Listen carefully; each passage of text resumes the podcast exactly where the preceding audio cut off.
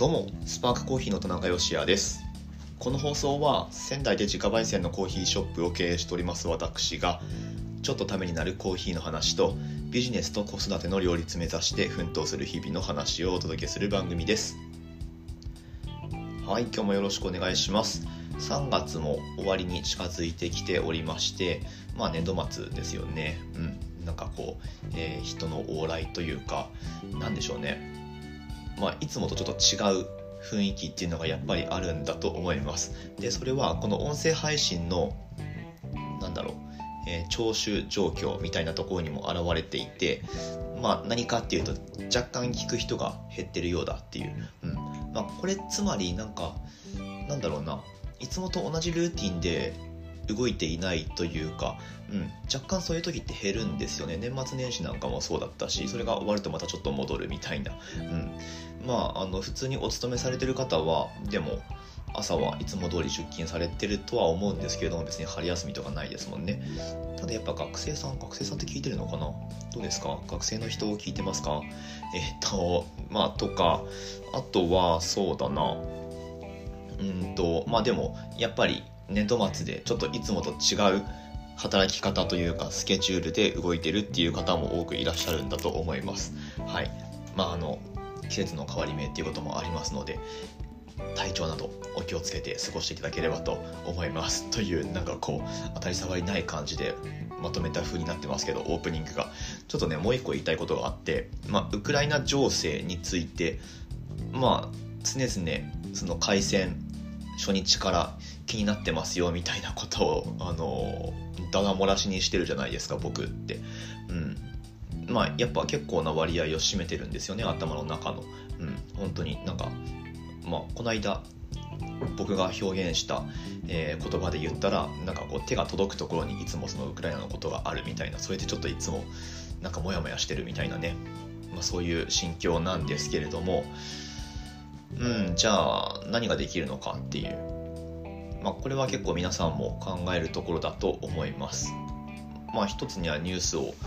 ね、逐一チェックしてで今何が起こってるのかっていうのを知るっていうのがまあでもやっぱりそこからスタートなのかなっていう。でその、えー、スタートに立つためにもやっぱ情報をどう取るかっていう、うん、ここが結構ねあの大事だったりもします。うん。テレビもちろんその映像で入ってくるしで、まあ、かいつまんで、えー、要点だけ伝えてくれるっていうメリットはありますけれどもやっぱりちょっと全体像が把握しにくい、うん、ちょっとその目を引くポイントポイントだけにフォーカスされがちっていうのもありまして、まあ、やっぱこう、うん、横断的に情報っていうのは見ていく必要があるなとは思っていて、まあ、だからうんまあ、ロシア側の肩持つわけでもないですけど、ロシア側がまどういうプロパガンダを流しているのかっていうのを把握する目的で、ロシア側の情報っていうのもまあ一部、まあ、ツイッターですけどね、ツイッターフォローはしてるし、うん、まあそれ以外にもちょっと主要なというか、まあ関係、えー、されるところ、メディアだったり個人だったり、まあフォローしつつ、情報逐一入れてるわけなんですけれども、まあ、じゃあそれ知った上でどういう行動に移していくかっていうとこれについてはえっとね昨日の Voicyで Voicyパーソナリティの伊藤羊一さんっていう方がいらっしゃるんですけどこの方まあ今メインの肩書きとしては武蔵野大学っていうところのアントレプレナーシップ学部っていうのがあるらしいんですけどそこの学長をされてる方で伊藤羊一さんっていらっしゃるんですよ。うんまあ、あのビジネス界では澤まどかさんと並んでプレゼンの神とされている方なんですがこの伊藤洋一さんが昨日の放送であの、まあ、ウクライナ情勢について僕らが今取れるアクションっていうのを、まあ、彼が今実際やってることっていうのを、えーと、しっかり言語化してどういう行動を取ればいいのかっていうのを伝えてくれてます。今僕がしゃべるよりもそっち聞いてもらった方があのより入ってくると思うのでぜひこれ聞いてほしいので最近ねリンク貼りますって言って全然貼ってないんですがこれどうにかリンク詳細欄に貼っておこうと思いますのでぜひ聞いてみてください、うん。まあ、結局のところその民意の形成っていうか、うん、まあとにかくこれ一刻も早く終わらせないといけないんですよね。っていう風に持っていくためにはやっぱロシアというかプーチンにもうこれダメだなやめようっていうふうに思わせないといかんっていう、まあ、それかなりハードル高いように思えるんだがまあでもそれをやる必要がやっぱりあるんですよね。うん、ウクライナのウクライナの、えーと、いろんなこう譲歩をした上での降伏とか、うん、停戦交渉に応じるとかっていうのはとりあえず選択肢からはこれは外されます。ちょっとここの説明省きますけど、うん、もう外されるんですよこれは。はい。っていう、まあ、結構ねハードルは高いんですがうん。まあ再三私も言ってますけれどもやっぱりこう自分事として、うん、自分にも関わってくる問題だよねっていう意識を持つことがまあ大事なんじゃないかなと思っていてでまあましてやこれね娘が今生まれたっていう状況なのでまた娘がいなかったらもう少し捉え方変わってるのかもしれないですし分かんないです。その辺は分かんないけどまあでもねやっぱ未来のことってちょっとでもよくしたいじゃないですか。なのでまあ、ウクライナと共に戦ってるみたいな意識って大事なんじゃないかなと思っています。もちろんその共に戦うっていうのはロシアをぶっ潰せ俺はプーチンは暗殺だみたいなそういうことじゃなくってまあ結果そうなるかもしれないけれども結果として。まあでも第一目的っていうのはこれ侵略を止めるっていうまずそこなんですよね、うん、なのでそのためにはなんか大きなその民意の流れっていうのを作っていく必要があってなのでもう本当可能性低いようには思えるんだがだけれどもまあ微力ではあっても無力ではないって言ってたのかな伊藤洋一さんが、うん。まあ、これまた誰かの言葉なのかもしれないですけどいいですよね。微力ではあってもゼロじゃないんで、うん、っていうまあそういうふうに思ってくれる人同じ思いで行動してくれる人っていうのがまあ一人でも増えていけばいいのかなっていうふうな思いは僕にもあります。はい。まあ、とにかく今日の放送の詳細欄に昨日の伊藤羊一さんの Voicy ですね。リンク貼っておきますんでこれはしっかりやりたいと思います。忘れずにリンク貼っておこうと思うのでぜひ聞いてみてください。ちょっと長いんですけれども、はい、あの僕が言うよりもしっかり、えー、体系立てて言語化されているので、まあ、どうしてそういうあの行動をした方がいいのかっていう、うん。まあ、それについてしっかりお話しされてますんでぜひ聞いてみてください。はい。なんかもう今日これでいいんじゃないかって思うんですけれども。えっ、とまあしかもあんま時間ないんですよ。時間ないので今日はねお知らせだけして終わろうと思います。ちょこっとまああの今後決まってることについてスパークコーヒーのというか、まあ、私自身のかもしれないけど、まあなんか、えー、予定について なんとなくシェアしてみようと思いますんで、よかったら最後までお付き合いください。本日は3月29日火曜日の放送です。さてさてやっていきましょう。まあなんだろうな単純に近況のシェアみたいな感じになるかもしれないし、まあ、これから起こることですね。で直近なんですけれどもまず来月ちょっとこの間もお話ししましたけれども仙台コーヒーフェス、えー、開催されます。4月の16日17日土日ですね。場所はいつもの常禅寺通りの、えー、グリーンベルト緑地帯ですね。あの年末の光のページェントでライトアップされてるあの歩くところです。はい。あのななんていうんですかね。中央分離帯って言えばいいですか？うん、あそこ歩けるようになってるんですけどあそこって実はま公園なんですよね。あんまりその意識ないかもしれないですけど公園なんですよ。なんだけどあの平常時は誰もあそこを歩かないっていう、うん、なんかねまあうん。毎週イベントを何かしらやってた時期もあったと思うんだけどやっぱねコロナでなかなかそれも厳しくなってっていう。はい。事情はあったんですがまあようやく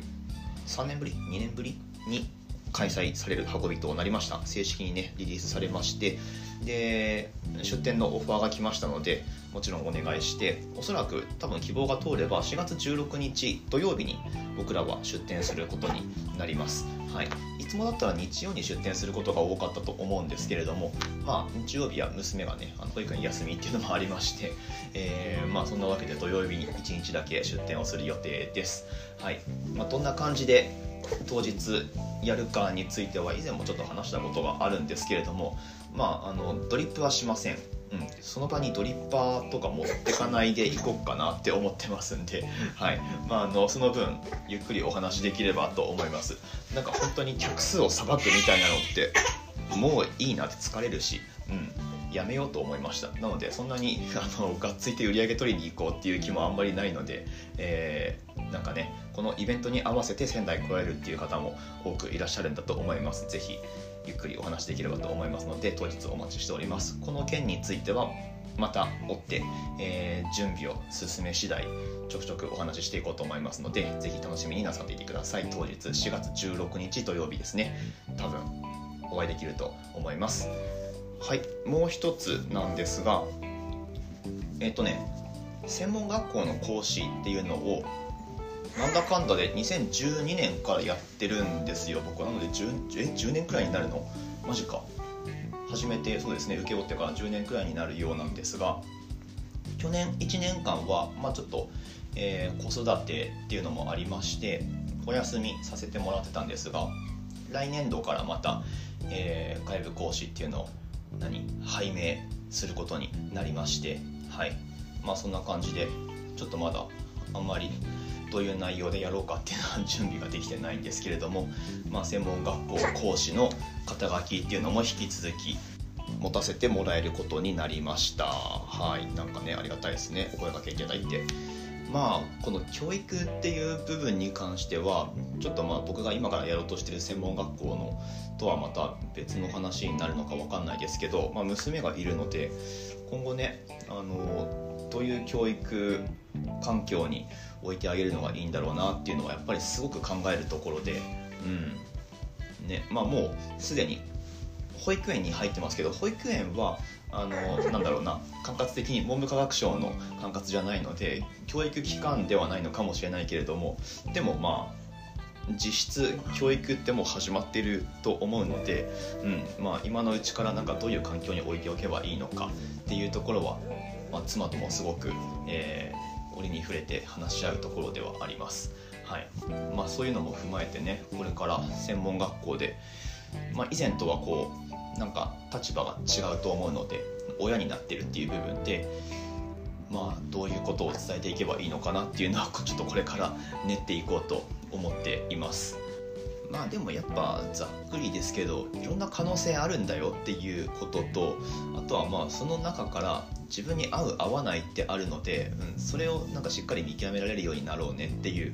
まあそこでしょうかね。うん。なんか別にその調理系の専門学校に入ったからといって必ずその業界に卒業したら一発目から勤めなきゃいけないかっていうと全然そんなことはないのでなんていうか専門分野の、まあ、僕で言ったらコーヒーの知識だったり技術を伝えることによってでもなんか可能性は広げてあげられるような、まあ、なんかそういう助けができればなと思っています。専門分野教えるか逆にそのなんかこう進路まで狭めるみたいなそういうことにはねならないようにしたいなというふうには思っています。さてさてちょっとね娘がもう限界なのでこの辺で終わっていきますけれども。私たち夫婦が経営しているスパークコーヒーのオンラインストアのお知らせでございます。はい。まあ、いつもの同じやつなんですけれども、詳細欄にリンク貼ってあります。ぜひぜひ覗いてみてください。コーヒー豆、い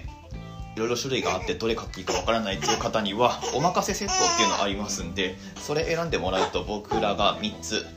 いい感じに選んでお届けしてますんで、ぜひ、あの、ご検討なさってみてください。やばいやばい。えー、では、明日の放送でまたお会いしましょう。美味しいコーヒーで一日が輝くコーヒー、スロスヨデスラバ、クライニー。